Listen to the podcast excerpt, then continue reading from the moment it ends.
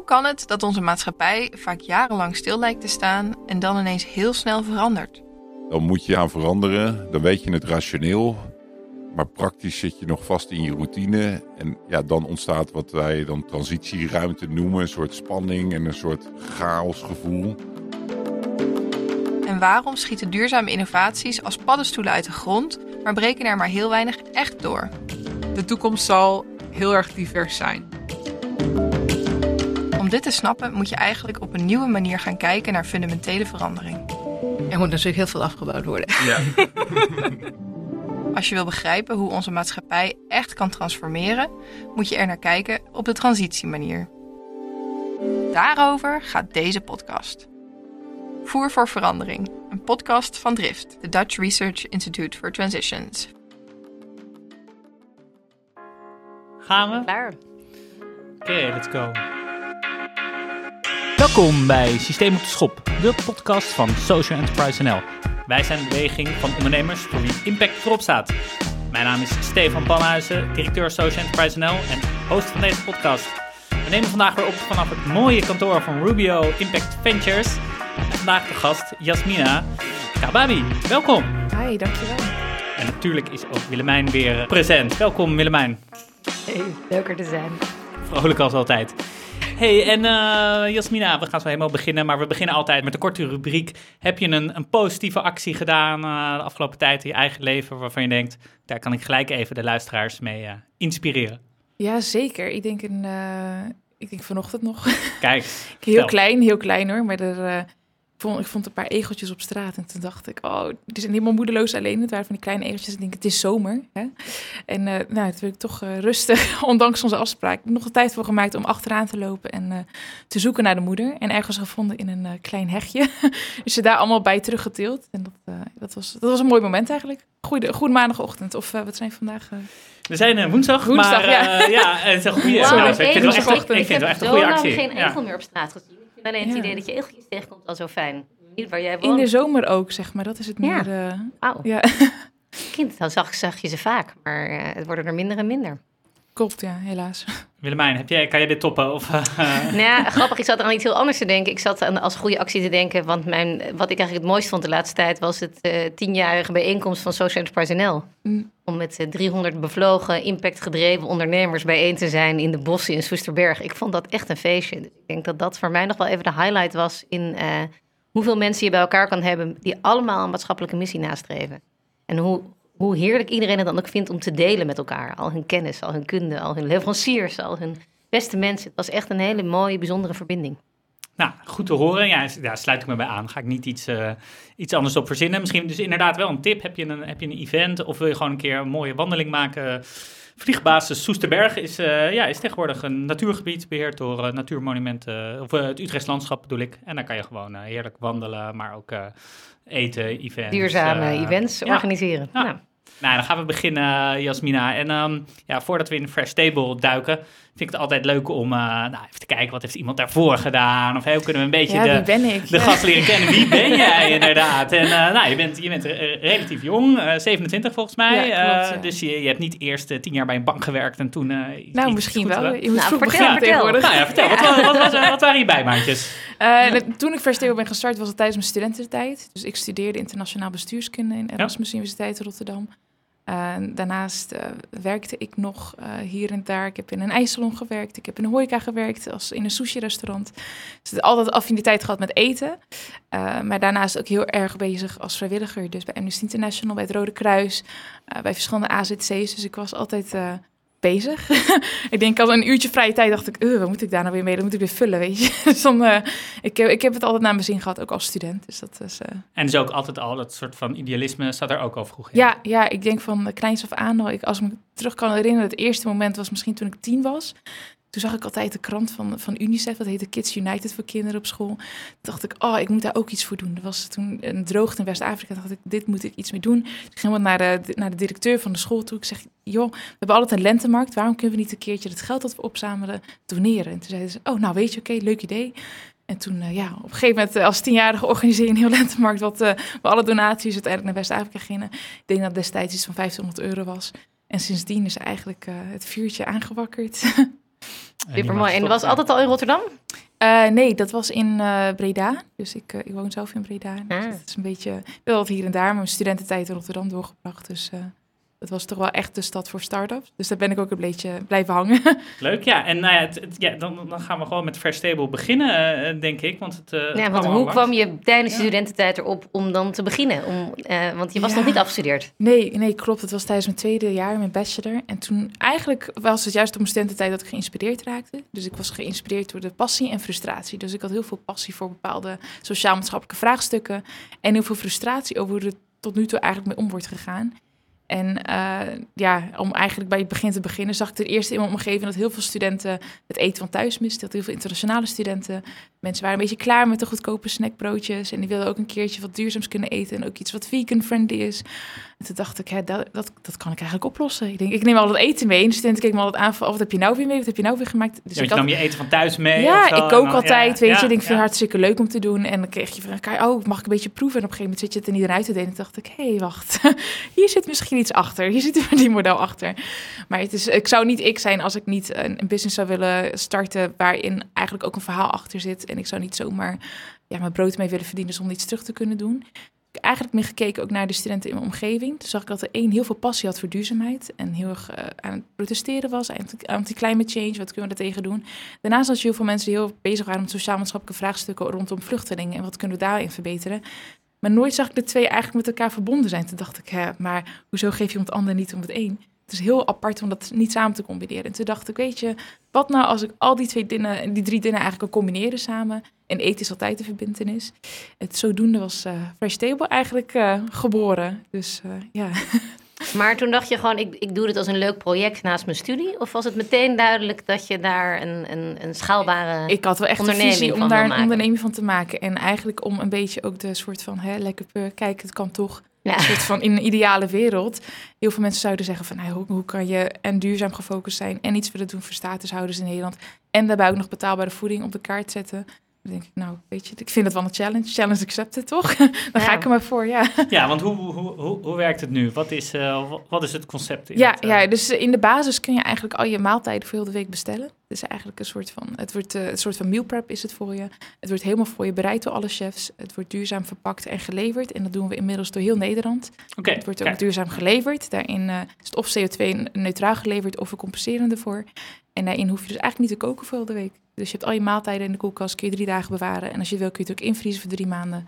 En zo eh, bespaar je eigenlijk ehm, ongeveer 800 uur per jaar aan koken en boodschappen doen. Die hele ontzorging, daar zorgen wij voor. En dan, dan zeg ik natuurlijk, er zijn andere maaltijdservices. eh Ja. waarin onderscheiden jullie nog meer? Eh, het feit dat wij 100% halal zijn. En daarin ook vega en vegan friendly. Dus bij alles hebben we een optie in ieder geval voor vegans en vegetariërs. Dus iedereen is bij ons welkom. En dat gaat van, van ons team heel erg inclusief tot aan ons menu. En dat willen we ook eigenlijk uitdragen. Ja, En, en de koks, zijn dat dan mensen die uit de onderkant van de samenleving komen? Of nieuwe Nederlanders? Of wie, Eh, wie zijn de... de... Ja, dat is een hele grappige vraag eigenlijk. dat is eigenlijk ook het mooie daaraan, is dat heel veel statushouders die we in ons team hebben, eigenlijk de reden waarom ik ook Vegetable wil starten, is omdat je eigenlijk een grote mismatch ziet op de arbeidsmarkt. Dus je ziet heel veel mooie projecten hier in Nederland, als we het hebben over statushouders, en die gaan vaak over kookprojecten. Eh, hartstikke leuk, maar als je dan een keer echt aan die mensen vraagt, wat is jouw echte ambitie in het leven? En dan heb je een ICT'er voor je, of een architect of een ingenieur, is het vaak toch niet koken. Dan het alleen maar iets wat tijdelijk eh, de pleister erop drukt en de brug bouwt. Ehm, dus daarin hebben we eigenlijk statushouders in ons team die ook echt werk doen waar ze voor hebben gestudeerd in hun thuisland. Wij helpen hun alleen aan te passen aan de Nederlandse markt. Iemand uit Egypte die ook echt bij onze accounting doet, dat hij ook daar gestudeerd heeft. Iemand uit Syrië die daar de ICT heeft gedaan. En dan is vaak de grap nog dat ik zelf vaak hier nog in de keuken sta. dus eh, ja, we hebben niemand in de keuken staan, tenzij die persoon ook echt de kookambitie heeft en daarin bijvoorbeeld een chef wil worden.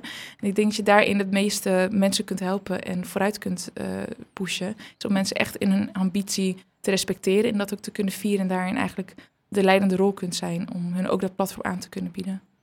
Ja, je wil een beetje weg eigenlijk van het clichébeeld. Oh, Ja, staatshouders ja. kunnen allemaal heel lekker koken. Laten we een... uh, Ja, het zal wel zijn. Ik heb heel veel, lekker, e- heel veel lekker eten geprobeerd. Maar als je dan echt ook met ze praat van... wat wil jij nou eigenlijk precies en wat zijn jouw ambities... en hoe kan ik jou daarin ondersteunen... krijg je vaak een heel ander antwoord dan eh, elke week staan te koken in, eh, in een buurthuis bijvoorbeeld. Ja.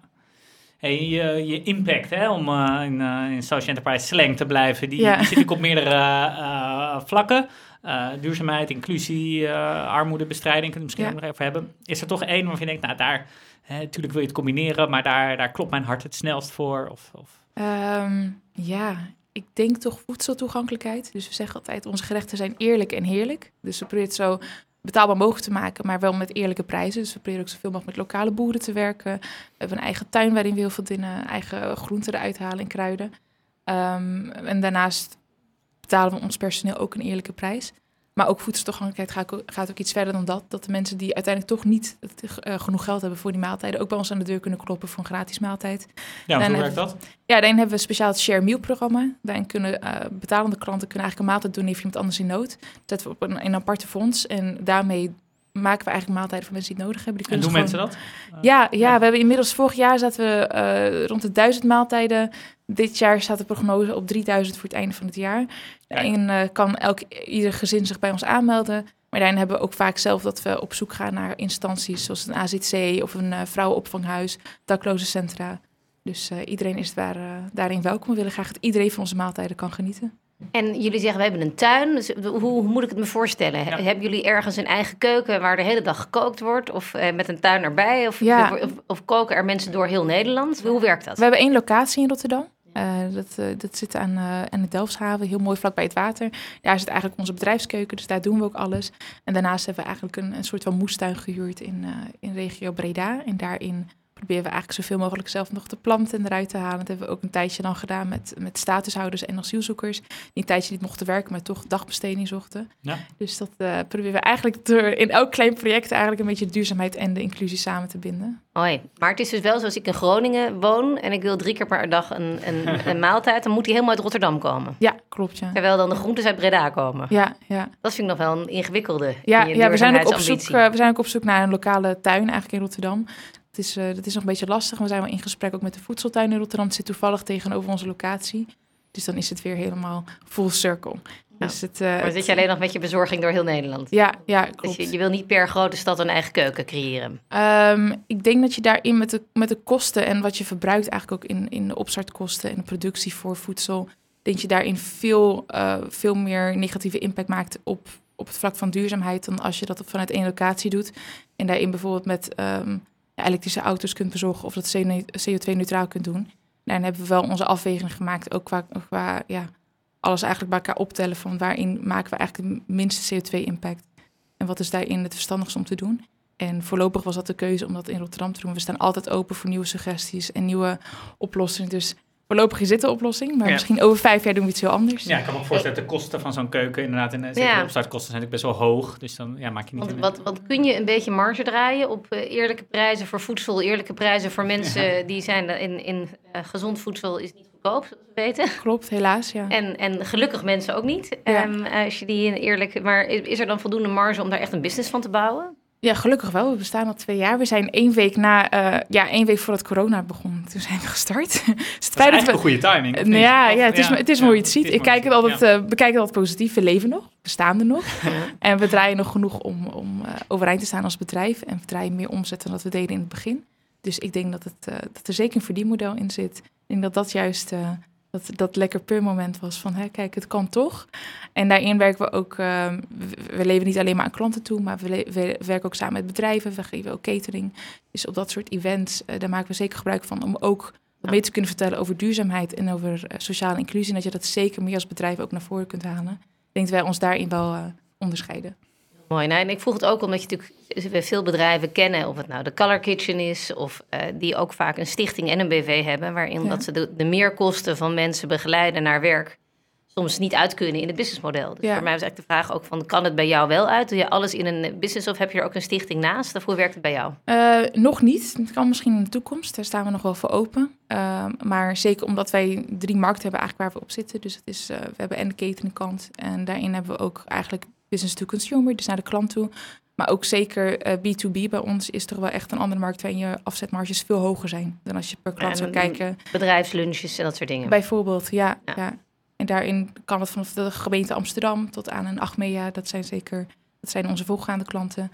En eh, ik denk dat daar de marges, dat ligt wat hoger. En daarin kunnen we ook ons draaiende houden. En hoe, eh, hoe weten dat soort klanten je te vinden? Komen die af op je, je verhaal? Of, eh, Ja, ik, vooral mond-tot-mond reclame denk ik heel veel. En eh, we hebben een hele mooie website. Kijk, klopt. ik denk dat het daar ook ja. geweest. Ja, Ja, ja. mooi. Ja, En, ja. eh, heel, dat- heel dat, Instagram-account. ja, dus dat kan ik niet aan, aan mezelf denken. Ik heb gelukkig een heel team voor. Maar dat, eh, ik Ja, denk gaan we dat het we daar even over zeker... hebben, je team en hoe dat, ja, dat ja. allemaal... Maar studeer je er nou ook nog naast?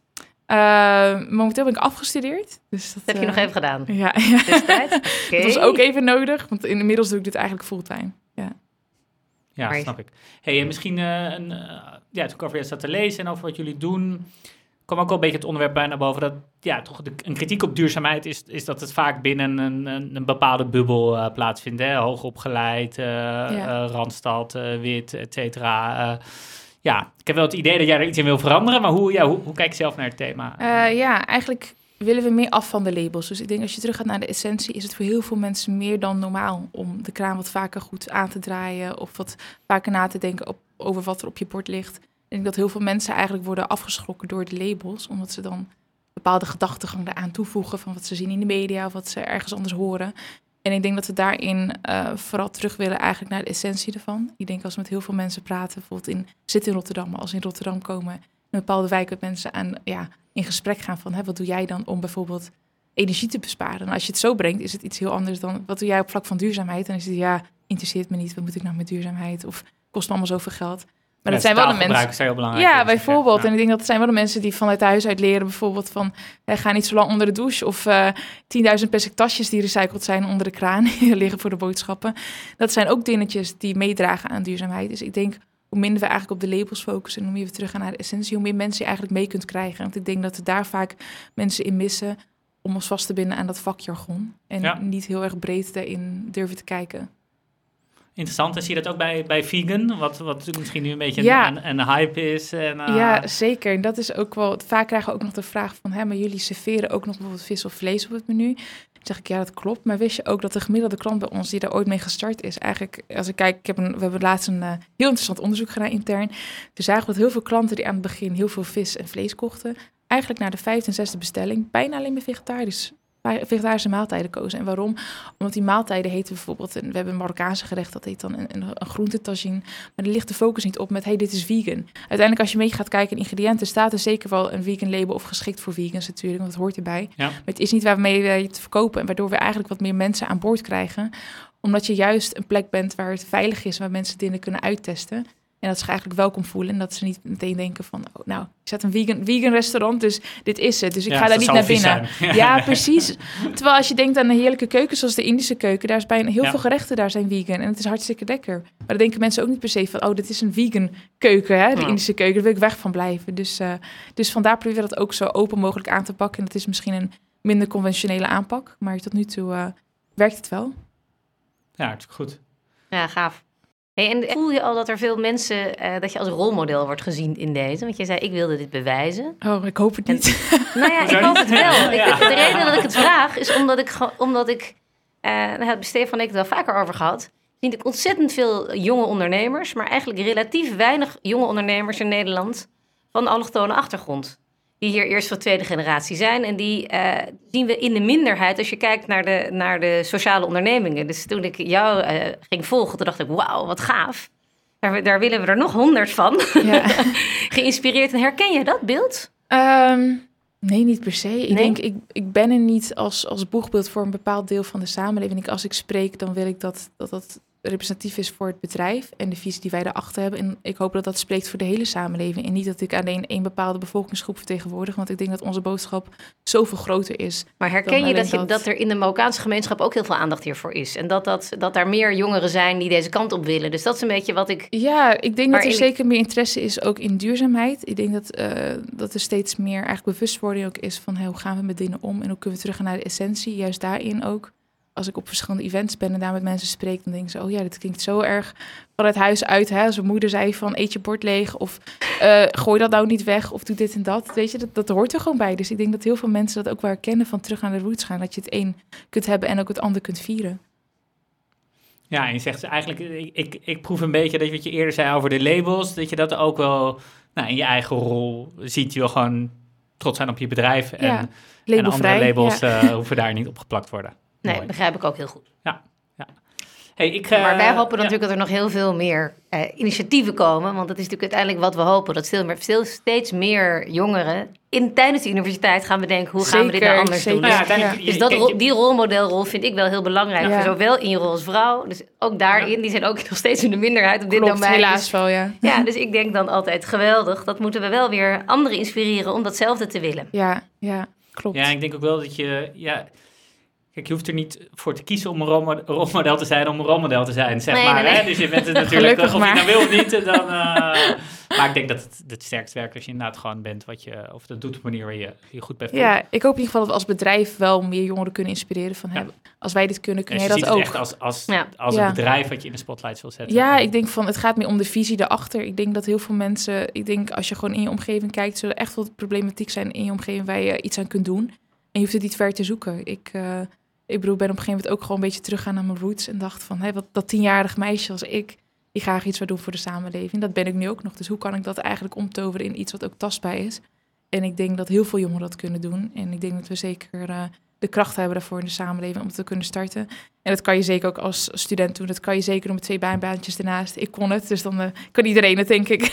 Kijk, dat is een mooie... Hey, en hoe ziet je team eruit? Wie Ja. heb je om je heen verzameld? ja, eh, een eh, team met fantastische mensen. Van all over the place. Dus dat is echt van Ghana tot aan Polen, tot aan Frankrijk, Syrië, Egypte.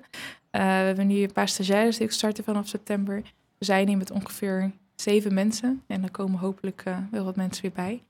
Maar ja, echt verschillende eh, etniciteiten ook. En die inspireren ons ook. Niet alleen op vlak van het menu, maar zeker op onze visie en hoe we dingen bekijken. Ik, word, ik vind het ook heel interessant eigenlijk om zelf de hele tijd uitgedaagd te worden. Dan denk ik, ja, ik had een bepaalde visie, maar dan hoor ik weer iets heel anders. denk ik, oh, misschien had ik het verkeerd. Of misschien moet ik het zo bekijken. En ik denk dat dat het leukste is ook aan, eh, aan zo'n divers team te hebben. Voor mijn beeld, hoeveel mensen lopen er ongeveer rond en in Eh, wat voor, voor zeven. functies? Ja. Zeven, zoiets, ja. ja. En daarin hebben we een paar in de, in de keuken staan. Nog niet heel veel. Eh, personeelstekort overal, hè? Ja. Dus vandaar dat ik zelf ook Daarom nog vaak sta je bij zelf spreek. al veel in de keuken. Ja, het, het is maar goed dat ik een eh, passie heb voor koken. En eh, daarnaast hebben we heel veel mensen eigenlijk in back-office. Dus marketing, ICT, accounting en eh, de website bijhouden. Dus eh is dus ook gelukkig genoeg te doen. Hey, en je zei heel, heel Nederland, want ik het, eh, mijn beeld was nog dat het regio Brabant en, eh, en Rotterdam was, maar Ja. die zijn dus recentelijk eh, opgeschaald naar heel Nederland. Ja, sinds februari hebben we een bezorgpartner gevonden. Dat was ook lastig, want we wouden iemand die, eh, die dat goed leverde. Dat ze bezorgen met liefde. Maar dat ook graag op een duurzame, zo duurzaam mogelijk willen doen. Ja. Natuurlijk het liefst eigenlijk ons hoofdconcept aan het begin. Dus we hebben een ophaalpunt en dan kunnen mensen dat komen halen. Dat kan nog steeds in Rotterdam. Uh, maar we kregen wel steeds meer aanvragen vanuit alle uithoeken. Maar de intochten wel eigenlijk naar de zo duurzaam mogelijke oplossing. Tot die tijd dat we met fietsers hebben die uh, met elektrische fiets zeg maar drie uur onderweg willen gaan. Uh, tot die tijd was dit eigenlijk een beetje onze, onze tijdelijke oplossing. Ja. En merk je dat, en gaat dat goed?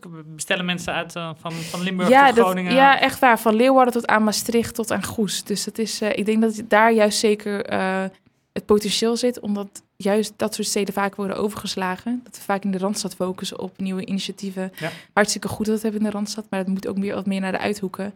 En ik denk dat dat, dat juist onze kracht is als uh, ja, online e-commerce bedrijf eigenlijk, is dat we vooral online leven. Dat we heel veel mensen kunnen uh, benaderen en de impact eigenlijk kunnen verdelen door heel Nederland. En hoe, uh, hoe pak je je marketing aan? Wat, uh, ja, we zijn uh, heel social actief ja. vooral. Dus veel op social media, maar ook in persoon. Ik denk mond-tot-mond reclame. Ik denk dat niks daarin dat gaat verslaan. Dus dat is zeker waar je ons het meest kunt vinden.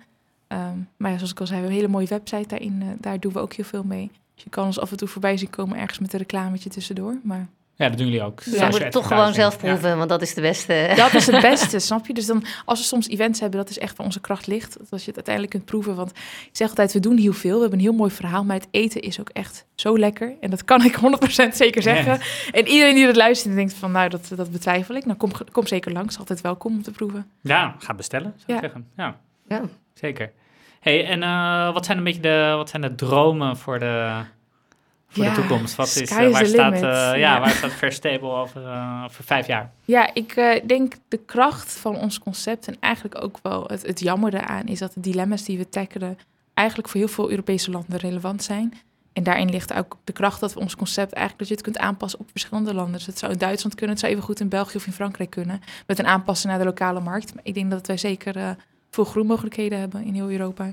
Dus eh, misschien, hè, over, een, eh, over vijf jaar zitten we... Want zie je geen vergelijkbare spelers? Zie je niet de partijen waarvan je zegt, die doen het heel goed in andere landen? Of, ehm, Ehm, ik denk, als, als ik het daarover heb, dan gaat het meer over één onderdeel van ons bedrijf. En dat zou niet gaan over alles gecombineerd. Ik denk dat we dat nog niet zijn tegengekomen. Helaas, want ik zou het juist eigenlijk heel fijn vinden om daar wat meer competitie in te zien. Want er wonen 17 miljoen mensen in Nederland, daar kunnen wij onmogelijk aan bijvoorbeeld. Dus ik zou het alleen maar fijn vinden als wat meer op de markt komt.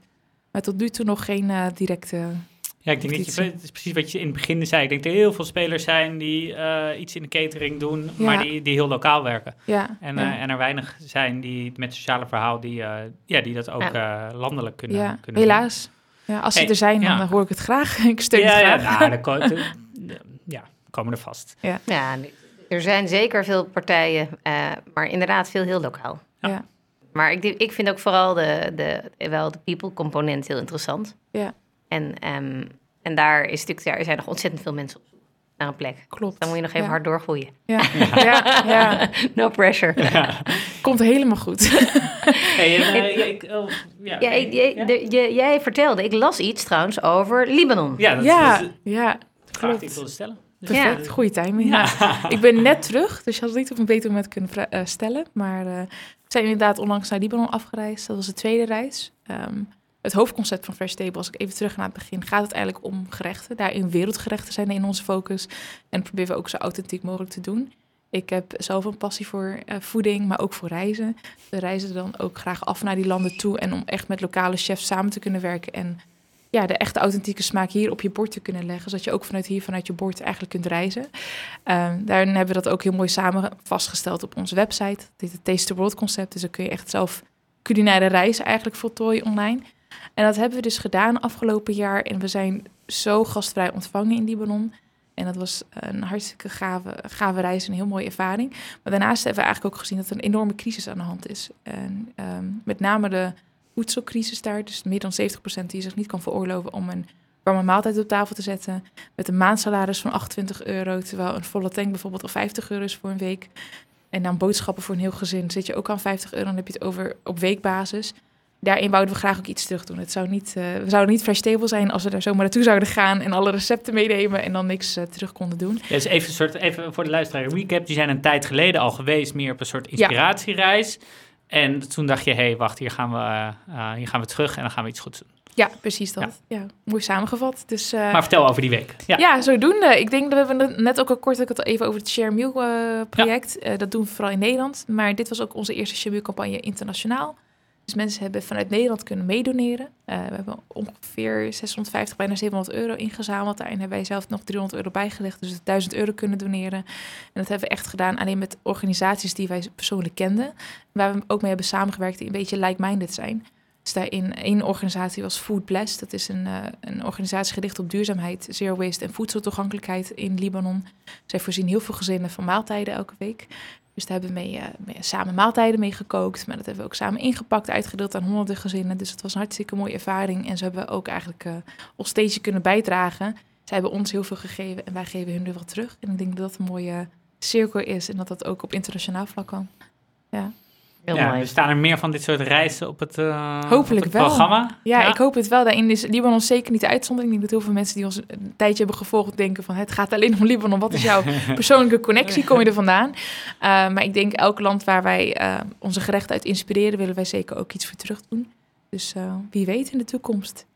En merk je Ja. dat ook bij, bij huidige klanten, dat ze dat interessant vinden? Of andere partners die zeggen, hey, ja, wij willen wel jullie, eh, jullie volgende reis sponsoren? Of, eh, Oh, nog niet. Maar als Ja. iemand luistert, Ja, 06, nee hoor. ja. Nee, nee, ja, hopelijk in de toekomst. Maar tot nu toe eh, hebben we dat zelf gefinancierd. Het is ook zeker, dat wordt ook gewoon apart betaald. Dat gaat zeker niet van de donaties af. Maar we zien wel bij klanten dat ze het hartstikke leuk vinden om meegenomen te worden op zo'n reis.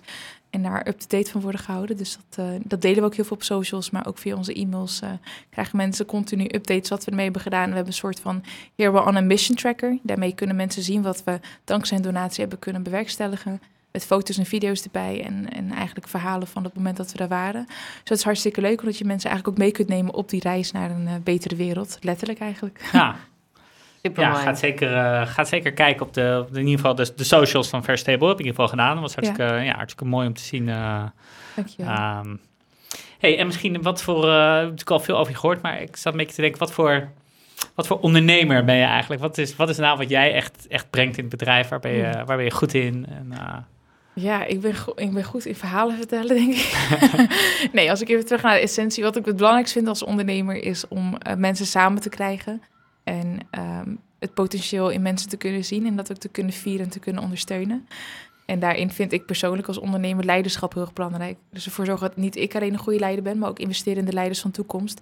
Denk, en hoe doe je dat? Um, daarin zijn we bezig momenteel met het opzetten van onze Fresh Academy. Kijk. En dat wordt een soort van uh, educatieprogramma binnen ons bedrijf, waarin uh, niet alleen statushouders, maar iedereen met een afstand tot de arbeidsmarkt bij ons terecht kan komen. En uh, daarin verschillende cursussen kan volgen of een stage kan volgen. En daarin ja, alles kan leren van het vak wat zij graag willen leren. En dat ze niet alleen maar het beroep leren, maar dat we ook kunnen focussen op dit de leider te maken van morgen. Zodat ook zij weer de volgende generatie kunnen ja, motiveren om uh, de nieuwe leiders te worden. Ik denk dat we zo het meeste impact maken.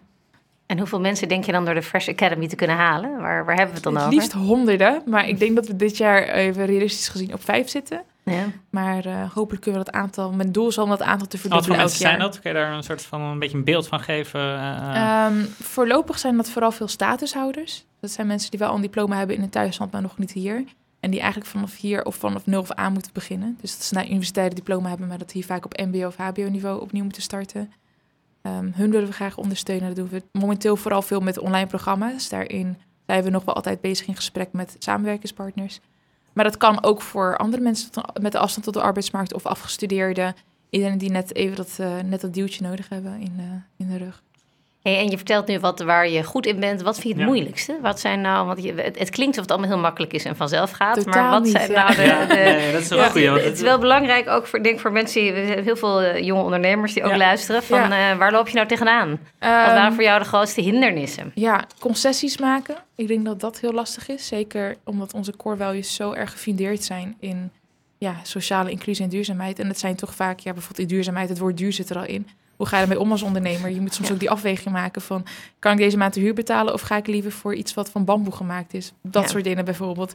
En dan moet je heel eerlijk in kunnen zijn en ook ehm, ja, een, een goed moraal besef hebben... en soms ook nee durven te zeggen als het niet aansluit bij wat je... maar daar ook wel eh, de consequenties van geven dragen. van iets waarvan je denkt van, nou, dat zit er nu gewoon, dat zou ik in een ideale wereld ook hebben gedaan, maar dat zit er nu gewoon even niet in. Nou, ik kan wel persoonlijk verhaal eh, vertellen. We kregen ooit een soort van angel investor aanvraag... en die wou graag in ons bedrijf investeren voor een behoorlijk bedrag.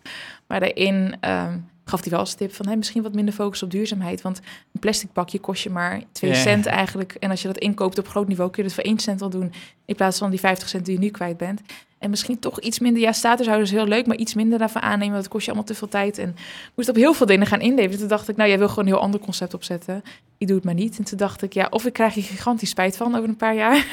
of ik, uh, ik zal het met trots meedragen. Ik zie wel hoe het loopt. Maar ik denk, dat soort momenten zijn heel lastig. Want als jong ondernemer ja, kan je... met een zak geld. Ja, en, je kan uh, overrompeld worden van, hey, die vind je helemaal geweldig. Die vindt het concept helemaal fantastisch. Maar daarvoor moet je heel veel dingen op inleveren. Dus waar ga je dan voor? Hadden waarschijnlijk hartstikke groot kunnen zijn en nummer één spelen op de Nederlandse markt. Uh, maar ja, dat, dat zullen we nooit weten. En ik denk ook dat ik daar wel vrede mee heb. Ik hoef het ook niet te weten. Ik denk dat het liever wat langzamer gaat, maar op een goede manier. Maar voor dat soort dingen moet je wel sterk in je schoenen staan. En Ja. dat zijn heel veel gesprekken met, met mensen in je omgeving. Ja, wie helpen jou? Wie zijn, wat, waar Ja. ga je als je met, uh, ja, wie zijn je mentoren of je vrienden Uh, of je familie? gelukkig uh, familie heel veel als, als steun en vrienden. En wat mede-ondernemers ook die je wel gegrond houden. Dus dan kun je ook heel veel mee, mee bespreken. En die bevestigen vaak wat je denkt. Of geven juist een hele andere visie. Ik denk dat het heel erg belangrijk is om in je omgeving te hebben. En altijd terug te denken van wat is überhaupt de reden waarom ik met dit bedrijf ben gestart. Ik heb altijd gezegd, ik zat er niet in voor het geld. Want als ik miljonair wil worden, dan was ik niet met Fresh Table begonnen. Dat, dat dan, ja, dat, dat kun je ook wel uitsluiten. Ik denk dat we heel graag impact wouden maken. En dat we natuurlijk op een rendabele manier kunnen doen. Um, maar ik denk als je dat voor continu voor je houdt, eigenlijk bijna elke dag. Ik denk in de ochtend, dan denk ik altijd, oké, nou waarom sta ik op vandaag? Wat is mijn reden voor het bestaan? Wat kan ik vandaag doen qua impact? Uh, ik denk dat als je dat continu voor je houdt, dat het ook veel makkelijker wordt om met z'n dingen om te gaan. Maar dat neemt niet weg dat je vaak voor moeilijke keuzes komt te staan. Ja, en, ja, want je bent nu twee jaar bezig. Ja, ja Ja, klopt. het is eigenlijk nog het begin. Ja, daarom. dus het wordt alleen, het wordt alleen Wat maar wil je nog het wilder. liefste leren? Wat is voor jou... Uh, want je studie bestuurskunde is niet echt ondernemerschap natuurlijk. Dus het is... Uh, je het allemaal Klopt. zelf aan het ontdekken onderweg? Of, ehm, Ja, ik heb hiervoor wel ook een opleiding gedaan in international business. Ik ben wel geswitcht naar bestuurskunde, omdat ik graag iets wou doen wat meer ja, meaning erachter had. Dus ik heb wel wat business achtergrond daarin. Ehm, ja, wat wil ik leren? Ik denk het is altijd heel lastig om iets te benoemen wat je nog niet weet. Maar ik wil, ik wil heel graag uitgedaagd worden eigenlijk. Ik vind Ja. het, ik vind het eh, ehm, ja, fijn is een groot woord. Maar ik vind het niet erg om het fout te hebben of uitgedaagd te worden over hoe mijn gedachtegang nu is. Hoe ik dat eigenlijk kan veranderen. En ik denk juist met ons divers team en hoeveel meer mensen we eigenlijk bereiken. Vaak ook klanten die met een hele andere visie komen. Ik denk, hé, hey, dat heb ik nog helemaal niet bekeken. En ik denk zeker op het vak van duurzaamheid dat daar heel veel op te leren is van elkaar vooral. Eh, en ook als het gaat om inclusie. Dus ik denk dat ik daar eh, graag op uitgedaagd wil worden en heel veel van wil leren. En ook om Wat is een inspiratiebron voor je? En dat kan, kan een persoon zijn of een onderneming waarvan je denkt van ja, dat. Of een boek wat je hebt gelezen, of een eh, podcast. je denkt van. welk Ja. van de eerdere systeem van de schop afleveringen? dat, dat sowieso. Dat, dat Ja. sowieso. Bonuspunten. Ehm. nee, maar zonder, zonder grappen. Ja, je, bedoel, je, bedoel, je bent heel, heel, heel sterk en, en, en, en, en zelfverzekerd, denk ik. Maar je, ja, je haalt ook weer de inspiratie ergens vandaan. Zeker. En ik denk, ik denk dat ik het een beetje ehm, onrecht zou doen als ik maar één ding zou opnoemen. Ik denk dat zoveel dingen, en met name vooral veel vrouwen in mijn leven daarin hebben geïnspireerd. Uh, maar ik denk ook zeker een, een, tijdje geleden, vorig jaar, toen uh, twee van jullie collega's langskwamen, Social Enterprise, toen had ik Willemijn al gegoogeld. En toen dacht ik, oh wat gaaf. en ze heeft het helemaal opgezet. En er zitten zoveel ondernemingen, ook zeker niet de kleinste namen, bij aangesloten. En dacht ik, ik vind het wel heel tof hoe dat je het eigenlijk hebt verkstelligd. Dat je zoveel mensen met, uiteindelijk doen we het allemaal op een andere manier. We hebben allemaal de visie om de wereld te verbeteren en dat op een sociale manier te doen. Dat vond ik sowieso al een inspiratie. Dus ik, toen hij zei van Willemijn zit ook bij, dacht ik, gaat het over dezelfde? Het is wel heel fijn om daarmee aan tafel te zitten. Ja. Willemijn is, die kijkt een beetje awkward voor ja. Goed om dat een keer mee te maken. Nee, ja. nee, ja, was nee, niet waar ik op naartoe wilde sturen trouwens. Nee, maar, oh, nou ja, uh, weet je, dat, ik, Maar wel. ja, ik, ik zeg ja. niks als het niet oprecht Ja, is. nee, ik, denk, ik meen het ook. En ik denk daarin uh, zeker heel veel andere dingen. Ik denk, Maya Angelou vind ik een hartstikke fantastische schrijver. Maar ook als feminist staat ze heel erg bekend om um, te staan voor het rechtvaardigen. En terug te gaan Ja. naar de roots van dingen en de essentie daarvan. Um, maar er zijn uh, een hele hoop vrouwen die ik ben tegengekomen in het leven. Maar ook mannen daarin zeker. Maar ik denk vooral de vrouwen daarin uitspatten van... Hè, ga vooral door met wat je doet. En laat je niet afleiden door uh, wat de status quo doet. En ga lekker zeker voor waar je voor staat. Ja. Helder Mooi. verhaal. Hey, uh, ja, we gaan denk ik langzaamaan een beetje richting, uh, richting afronding. Ja. En, uh, Jammer.